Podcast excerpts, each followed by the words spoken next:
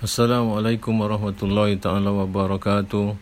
Bismillahirrahmanirrahim. Alhamdulillahi rabbil alamin. Wassalatu wassalamu ala sayyidina Muhammadin asyrafil anbiya'i wal mursalin wa ala alihi wa sahbihi ajma'in. Kita sambung kuliah kita iaitu Sirah Anbiya siri yang kelima ya.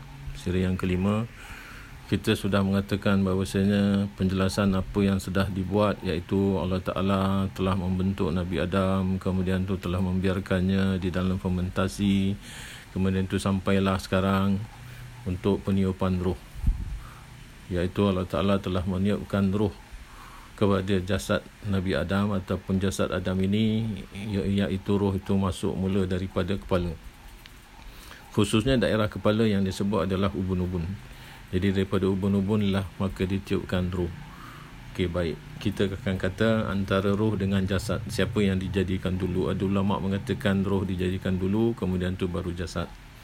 Ada pula dikatakan bahawasanya kalau ikut daripada apa yang telah diperbincangkan daripada awal pembentukan jasad itu terlebih dulu kemudian tu apabila sudah sempurna maka ditiupkan roh. Jadi apabila kita kata walaupun pembentukannya itu sudah kita tahu didulukan kemudian tu baru setelah sempurna ditiupkan roh. Tidak bermakna roh tidak ada sebelum itu. Ha, ini sebagai sebagian ulama yang berhujah dia kata tak semestinya roh itu tidak ada sebelum sempurnanya jasad. Barangkali roh tu sudah ada. Dan roh itu pula yang akan ditiupkan iaitu dalam lain perkataan roh itu menanti di mana dia akan ditempatkan dalam jasad Adam. Ha, jadi sebab itulah dia katakan yang roh tadi terjadi lebih awal daripada jasad. Walau macam mana pun itu adalah merupakan istilah pandangan saja. Pokoknya apabila roh itu ditiup dia melalui ubun-ubun maka dia akan turun sedikit demi sedikit sampai membawa kepada mata kemudian tu sampai kepada mulut sampai kepada dada sampai kepada perut sampai kepada kaki yang akhirnya hiduplah jasad anak Adam ini uh, ataupun hiduplah Adam. Dia dapat dapat bergerak dan sebagainya dapat merasakan.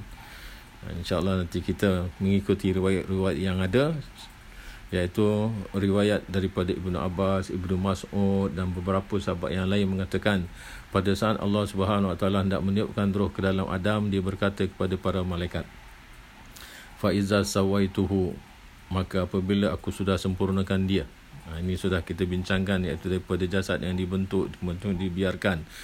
Kemudian tu baru peringkat yang kedua wa nafahtu fihi maka aku akan meniupkan padanya miruhi daripada roh aku. Faqa'u lahu sajidin maka tersungkur sujudlah kamu semua.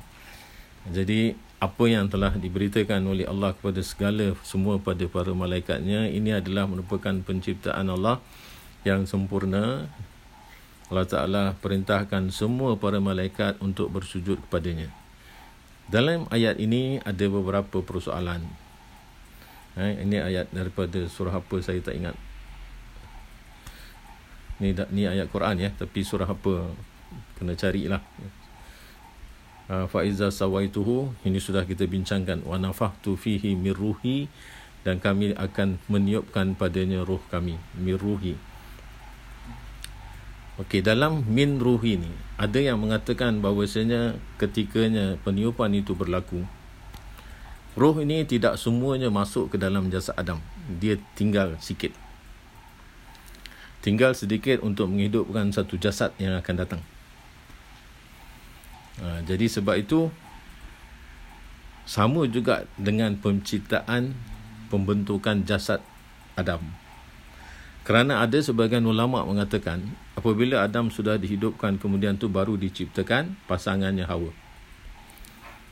Dan sebagian ulama kata ulama-ulama tafsir ini mengatakan ada Hawa itu tercipta daripada tulang rusuk kiri Nabi Adam. Jadinya apabila kesempurnaan sudah berlaku, Adam sudah dihidupkan, kemudian tu nak diciptakan pasangannya, Allah Taala keluarkan tulang rusuk sebatang tulang rusuk yang daripada belah kiri uh, barangkali agaknya orang yang belajar belajar biologi ni tahu eh bahawasanya orang lelaki itu rusuknya kurang satu. Uh, wallahu alam saya tak saya tak kaji dalam masalah ini.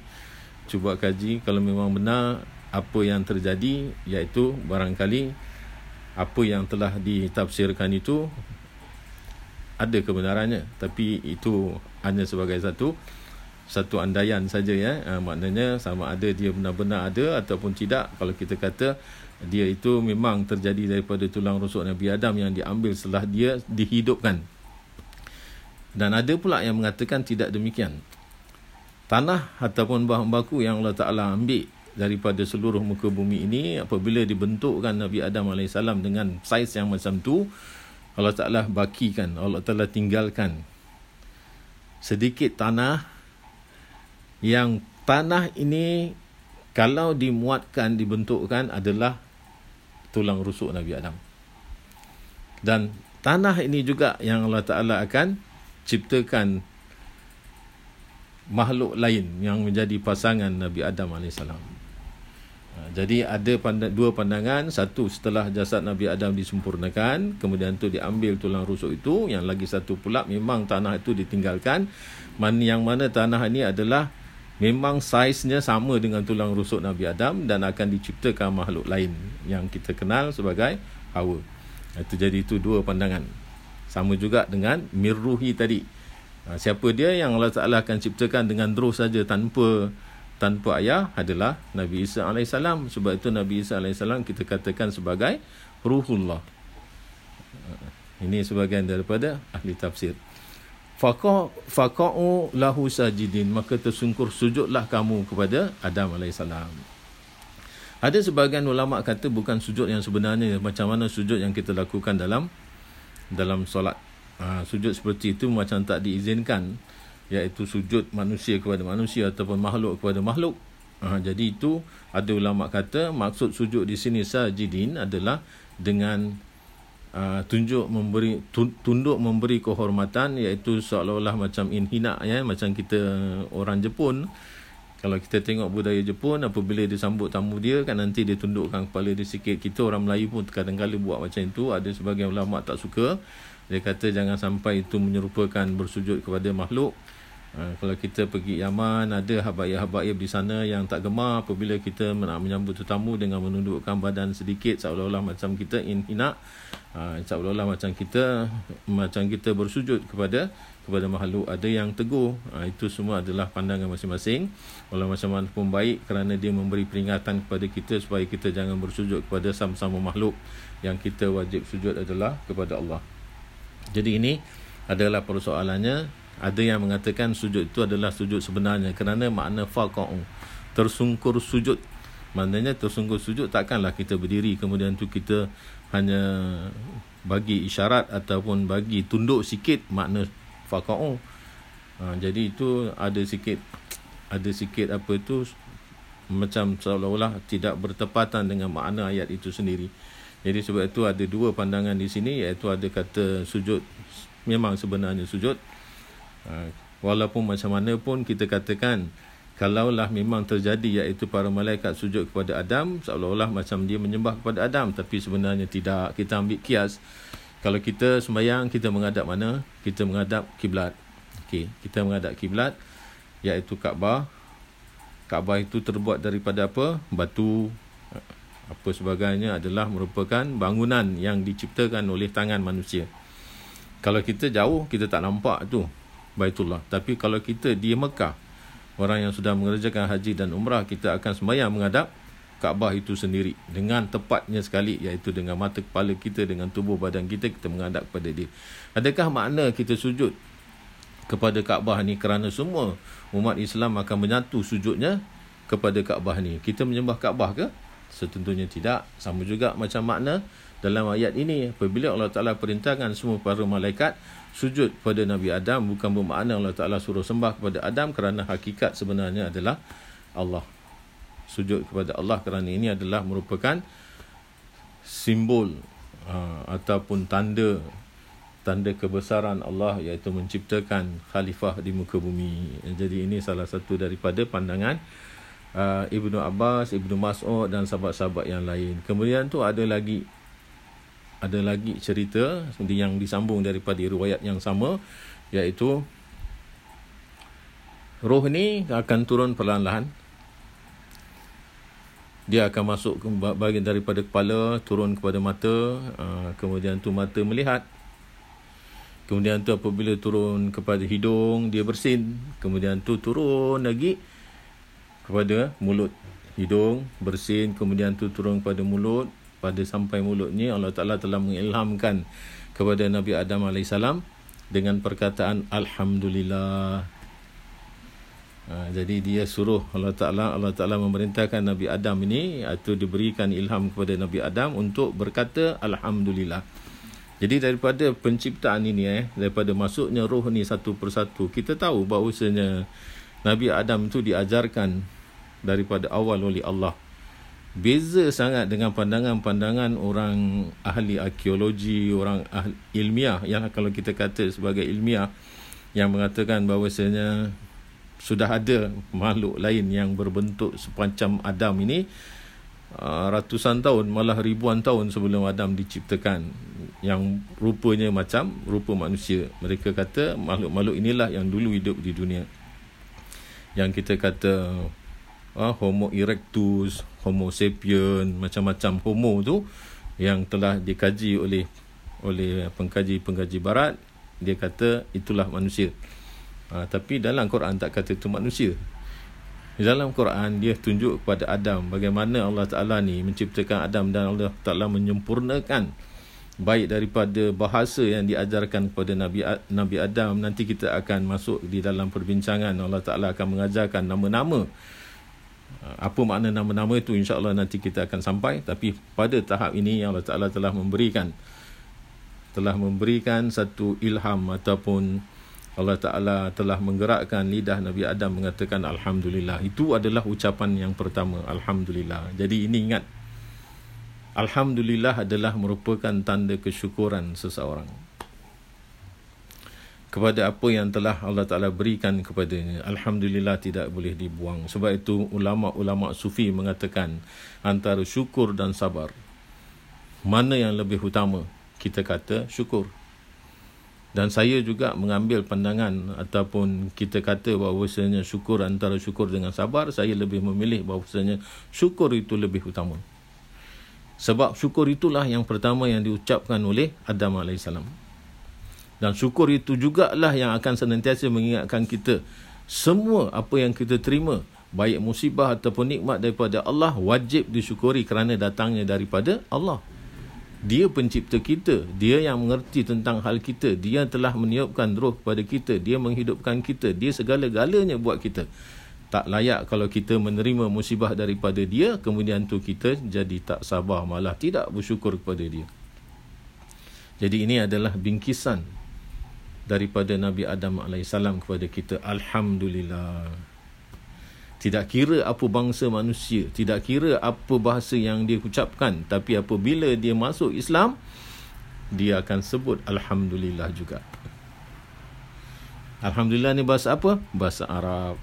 Okey, kita tak mau panjang cerita pasal bahasa apa yang dimiliki oleh Nabi Adam. Tapi inilah yang diajarkan oleh Allah sebagai alhamdulillah. Kemudian tu Allah Taala nak tunjukkan bagaimana sifat-sifat Nabi Adam. Bagaimana Allah Ta'ala suruh dia syukur dengan sebab dia bersin. Ini ada daripada pandangan uh, pandangan ilmiah eh. kata kenapa kita sebut Alhamdulillah waktu kita bersin? Kerana ada pandangan daripada orang-orang yang mengkaji ini dia kata kalau kita bersin kita punya jantung ni akan apa? Akan berhenti seketika kemudian tu setelah habis bersin kita akan uh, baru akan berdetak kembali iaitu jantung itu akan akan akan apa tu hidup kembali. Sebab itu kita disuruh mengatakan alhamdulillah. Jadi sama juga masa ini uh, kehidupannya apabila sudah sampai maknanya okey secara zahirnya kita akan kata dia turun pelan-pelan. Macam mana kita nak tahu kehidupan itu sebelum dia sampai jantung Betul tak? Kita kata sampai mulut je dah boleh bercakap. Tak hal yang menghidupkan jantung. Siapa cakap yang menghidupkan jantung? Adakah roh itu berpunca di jantung? Ataupun kehidupan itu memang apabila sudah dimasukkan, sudah dimasukkan melalui ubun-ubun, dia sudah bersedia untuk menerima roh itu. Prosesnya memang perlahan-lahan. Iaitu fungsinya yang dihidupkan tu perlahan-lahan tapi seluruh tubuh tadi sudah hidup ke belum baik kita ambil misal ya. Kita ambil misal tentang orang yang mengandung. Kalau orang yang mengandung ada ulama kata tak boleh digugurkan kalau sudah mengandung. Tak kira berapa bulan pun dia ada. Tak kira sama ada dia baru ataupun dia sudah sebulan atau dua bulan ataupun kita kata yang macam mana proses penciptaan anak Adam adalah uh, 40 hari times 3 jadi 120 hari itu maknanya kesempurnaan akan ditu- akan ditiupkan. Jasad itu sudah sempurna akan ditiupkan roh itu maka dia akan hidup. Jadi ada pula yang mengatakan lepas 120 hari tak boleh kita kita gugurkan kandungan. Di bawah 120 hari sebelum roh ditiup dia belum hidup. Ha, jadi boleh digugurkan kalau umpamanya ada uh, complication dalam apa tu pembesaran janin tadi di, didapati oleh para doktor dia itu akan dilahirkan cacat dan sebagainya maka diharuskan ataupun dia akan dapat membuat kemudaratan kepada ibu ataupun diri janin itu sendiri maka diizinkan untuk menggugurkannya kalau bawah daripada 120 hari. Sebelum lagi roh ditiup. Macam mana hadis yang sudah kita bincangkan tapi ada pula ulama yang mengatakan apabila pertemuan benih antara laki-laki dan perempuan iaitu benih antara ayah dan ibu maka dia sudah merupakan satu kehidupan. Kerana apa? Kerana benih ini dia akan bergerak walaupun roh belum ditiup. Walaupun roh belum ditiup, belum lagi sampai masa dia 120 hari. Tetapi dia sudah bergerak. Maknanya ada sel-sel yang tedah, sudah membentuk dirinya sendiri. Nak ke mana, nak ke mana, nak bentuk itu, nak bentuk ini, sudah ada. Maknanya sudah berjalan sel-sel itu. Boleh rujuk dalam kajian-kajian terkini. Iaitu dalam majalah-majalah sains uh, kita boleh baca. Jadi ini yang kita katakan sebagai prosesnya. Dia sudah cukup menerima. Maknanya jasad ini sudah hidup tapi belum ada fungsi. Ha, jadi sebab itu apabila dia bersin jerking eh ataupun apa tu macam apa tu uh, kita macam terkejut tu kemudian tu baru dia bermula. Maknanya detakan jantung itu bermula. Jadi sebab tu dia suruh kata alhamdulillah. Kemudian tu terus turun lagi turun lagi turun lagi sampai kepada perut. Apabila sampai kepada perut dia lapar dia rasa lapar dan tadi ketikanya dia sampai kepada mata, dia nampak kehidupan di syurga. Iaitu taman dengan buah-buahan yang enak-enak. Macam mana dia tahu pula mata tadi tu nampak buah-buahan tu, buah-buahan tu boleh dimakan. Kalau kita persoalkan, oh roh baru sampai, pengetahuan belum ada. Macam mana dia tahu? Ini semua kita kata adalah merupakan penciptaan kesempurnaan Allah kepada diri Adam AS. Jadi apabila sudah sampai kepada perut, Kemudian tu perut sudah rasa macam mau makan. Sudah ada nafsu mau makan. Kemudian tu nak bangun. Nak bangun tapi fungsi kaki roh belum sampai untuk menguatkan dan berjalan kaki walaupun dia sudah hidup. Walaupun dia sudah boleh merasakan tapi dia tidak boleh bergerak kerana belum komplit lah. Macam kita macam kita ah, apa tu kalau kita dalam apa tu keadaan kaki kita kaki kita apa tu uh, kebas ataupun kita kita lumpuh darah tak mengalir. Tapi kaki tu kita nampak boleh bergerak tapi tak boleh nak berjalan. Boleh goyang-goyang tapi belum lagi untuk kita dapat tanggung kita punya berat badan untuk kita jalan. Sama juga macam ni jadi apabila dia sudah lapar dia rasakan wah perut dah sampai perut rohnya dia sudah merasakan lapar. Kemudian tu nak bangun nak ambil Ha, dengan sikap dia tu nak ambil buah-buahan yang dinampak dengan mata tadi apabila mata sudah dimasuki roh dan berfungsi inilah yang Allah Taala sebut katanya khuliqal insanu min ajal saurikum ayati fala tastajilun. Ha, manusia telah dijadikan tergesa-gesa khuliqal insanu min ajal. Jadi itu sifat manusia yang daripada sejak Nabi Adam sudah diajarkan sudah diberitahu oleh Allah Taala hati-hati kita jangan selalu tergesa-gesa. Jangan cepat nak jadi kaya jangan cepat nak jadi alim. Kita kena ikut lurutan. Kita kena belajar berguru. Ha, kita kena berusaha yang halal. Jangan tergesa-gesa. Kerana tergesa-gesa adalah merupakan pintu masuk syaitan. Ingat. Ha, ini semua adalah penciptaan sejarah Nabi Adam AS adalah merupakan pengajaran yang paling baik untuk kita kerana itulah asal manusia yang Allah Ta'ala sudah berikan banyak pengajaran. Sampai pada kita kita lupa. Kemudian tu apa yang Allah Ta'ala sudah janjikan daripada awal tadi iaitu suruh malaikat sujud. Apabila sudah sempurna sudah sudah cukup bagus dia punya masuknya tadi sudah sempurna sudah bersebati dengan apa yang ada di dalam jasad anak jasad Adam ini maka Allah Taala pun memerintahkan para malaikatnya bersujud. Insyaallah kita akan sambung pada siri yang akan datang. Bijai sayyidina Muhammadin sallallahu alaihi wasallam syai'ulillahi lahul fatihah